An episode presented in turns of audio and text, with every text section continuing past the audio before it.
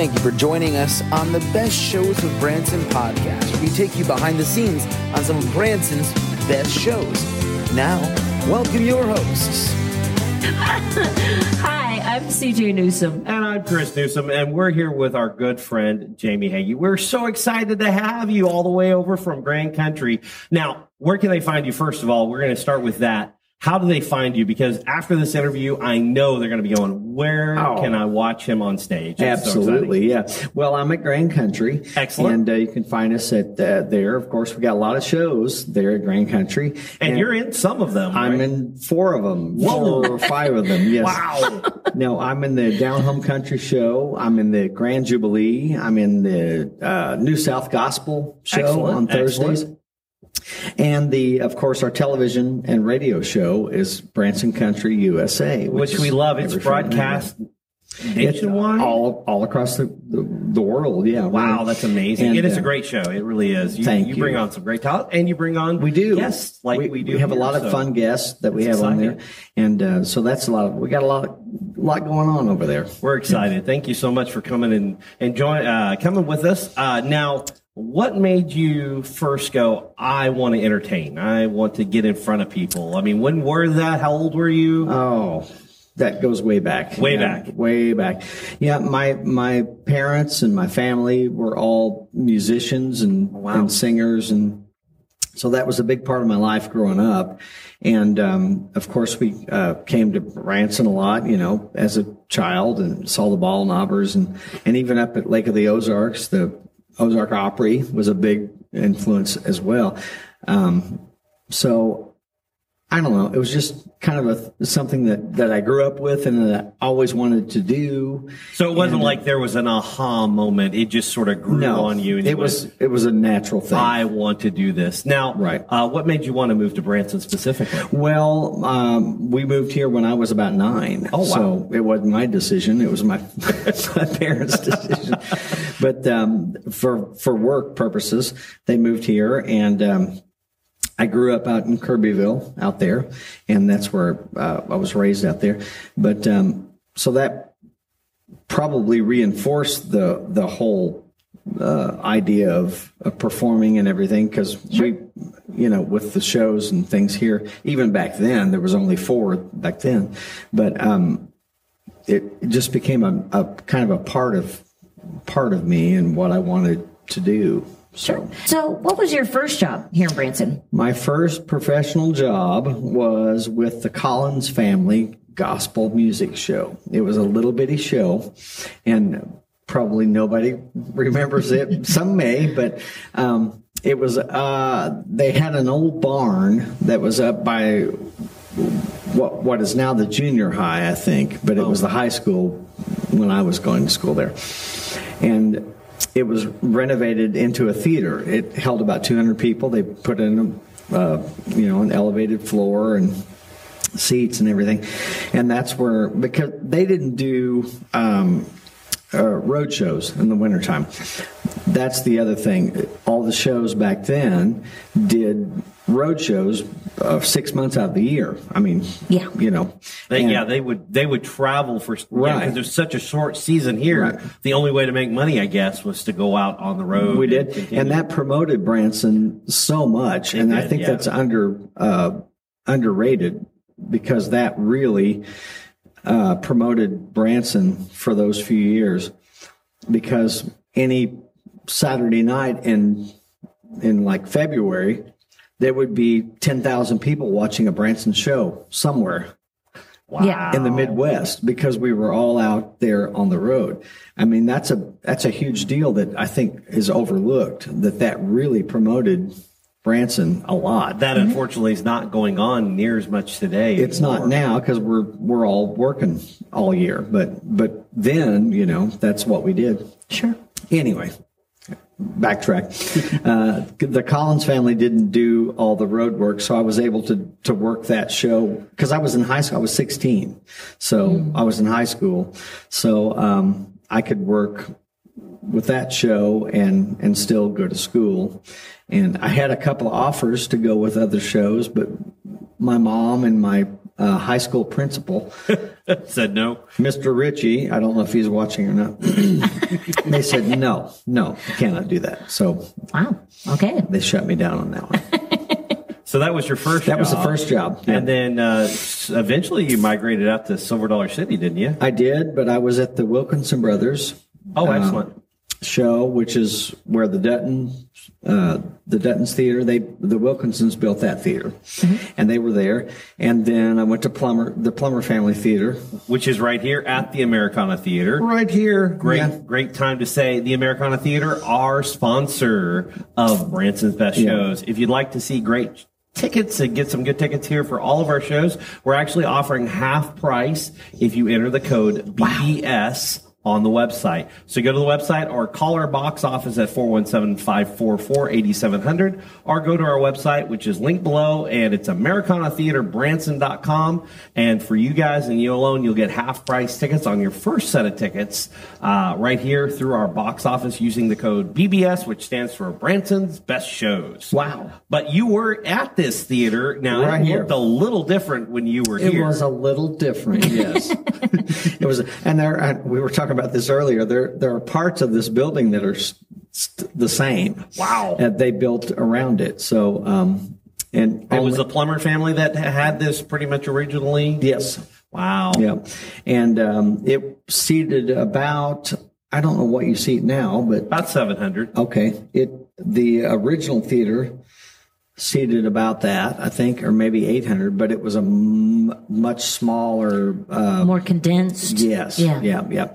And um, uh, it's it's just so funny. It, I feel old thinking about it because like I'm one of the few people that remember what it really remember looked what it like. looked like. Yeah. Randy Randy Palmer remembers what it was. Yeah. does. He has some photos of it too. Yes, he does. Uh, now you worked with uh, the Wilkinson brothers. Now our, our good friend Terry Wayne Sanders, your good friend Terry Wayne Sanders, Yes. also did. Uh, when, when was that? He did. relation. Um, I was there 85 and 86, somewhere Excellent. around there, uh, with Terry. He was there. Oh, y'all were At there the together. Wilkinson Brothers, yes. Nice. Yep, yep, yep. That's the first time I worked with Terry. And then um, here at the Plummers, um, 86 and 87, somewhere right see. in there. So what draw you drew you out to Silver Dollar City? Well, just, you know, the nature Money. of the No. work. Yeah, right. Oh, y'all big money. um, um, you know, things change and you, you know, you move around and stuff. And I was very young at the time too. So that you make decisions when you're 20 that you wouldn't make when you're 40. But, you know, What do you do? anyway. Uh, but yeah, I, I got to go out there and, uh, let's see, 89, 1989. And I was there till 2005. Wow, what you what all did you do out at Silver Dollar City? Almost everything, yeah. I was originally hired uh, in the Echo Hollow band. I was the a band member, Oh wow. fiddle and steel guitar, and um, I did that. And then I ended up on the street uh, character crew with Terry. I did that too, and uh, ended up in the saloon show, and and I did that off and on throughout the years too. So I did the I even robbed trains with Terry one one afternoon uh, because the they were all sick or something. They had one train robber.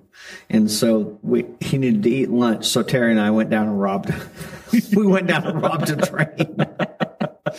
How fun is that? How fun is that?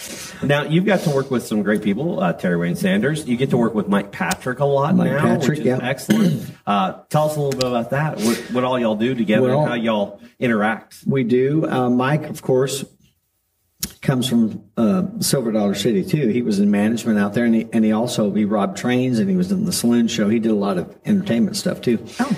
But um, and and the Foggy River Boys can't overlook wow. that. Yeah, he was with the Foggy River Boys. Okay. the last uh, couple of years there.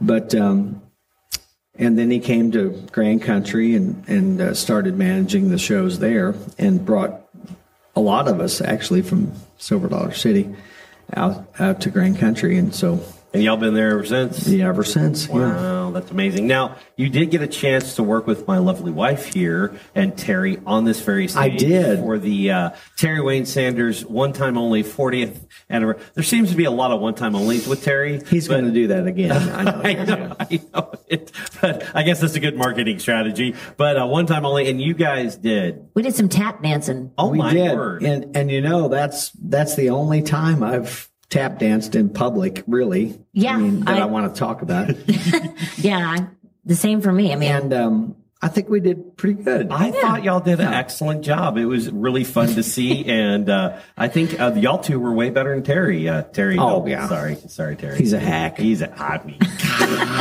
no, that's yeah. so funny. No, I think we were, and I got a lot of compliments about that. I don't know if you did, but from, no, I didn't. No, I didn't? didn't. But that that makes you i mean not, not only like a triple you're like a quadruple threat.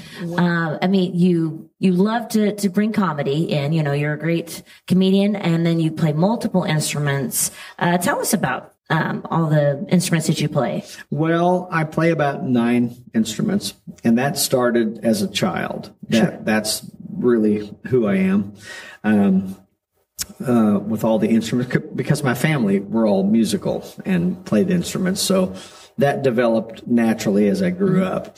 The comedy is a later later thing that which is natural also Sure. which started here at, at this theater Oh, wow. uh, when i was playing with the plummer family oh um, they needed some comedy.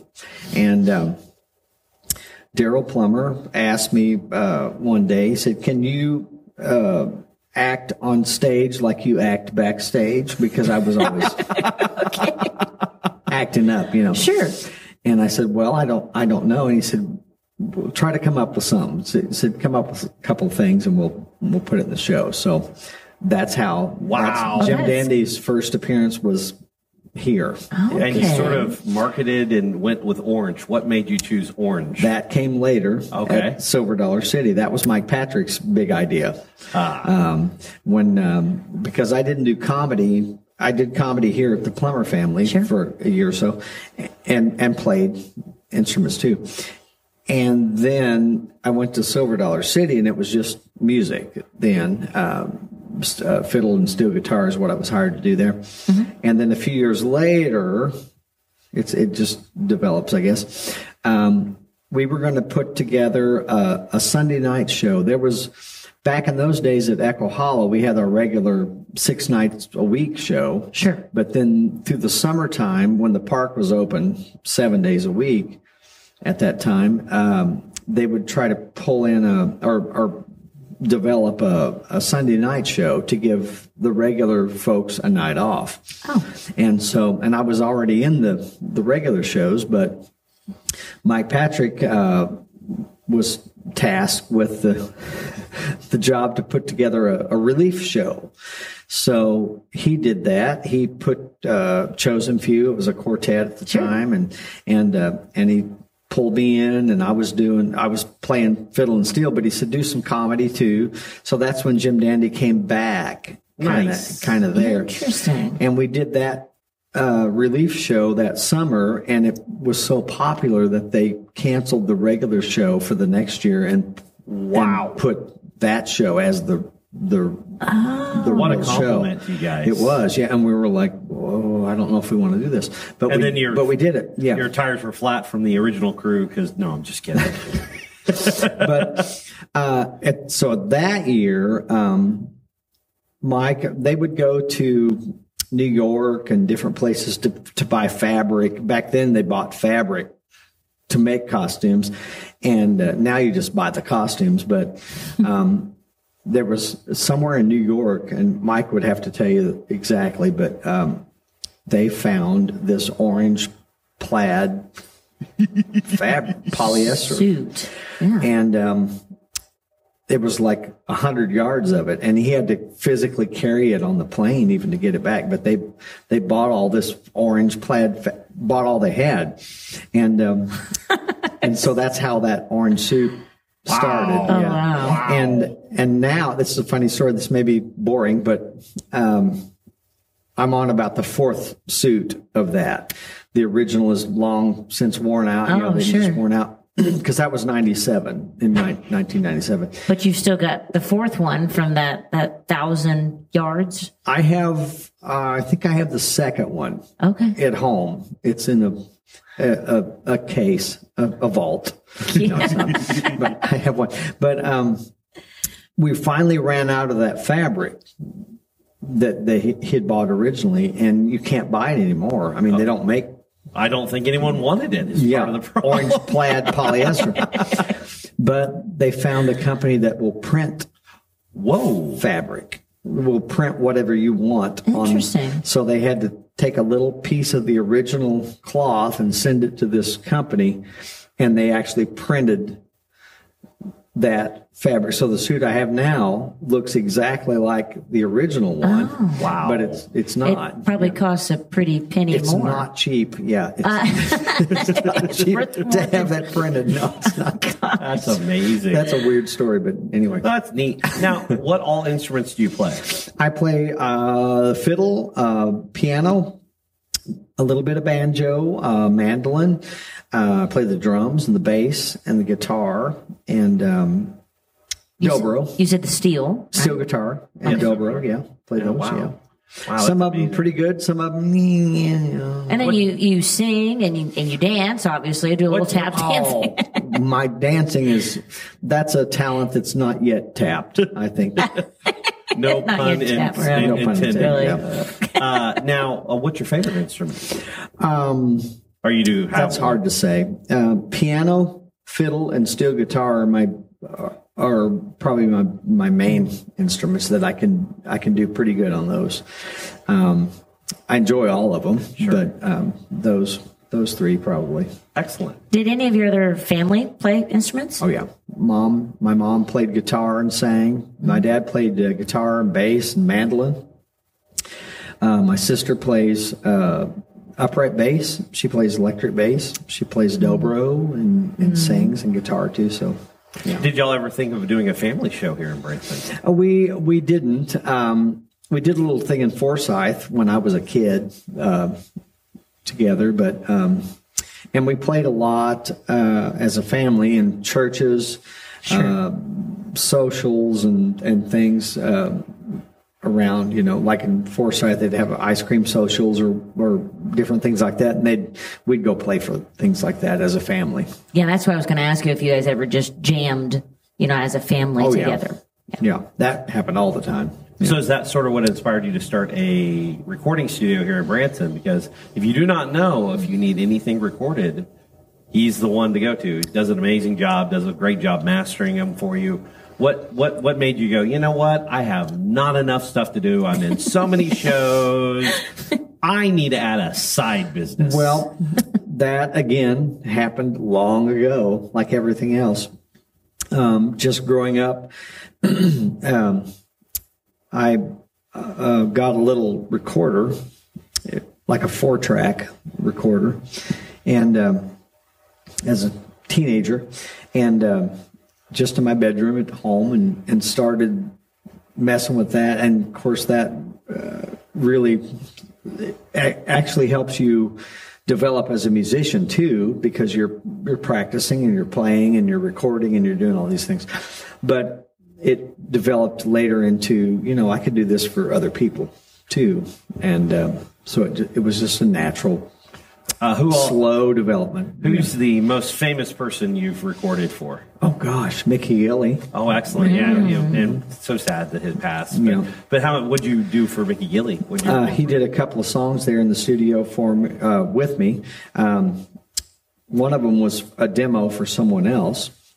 They had him come in, and then he did a one of the last songs that he he did uh, was he did in my studio there.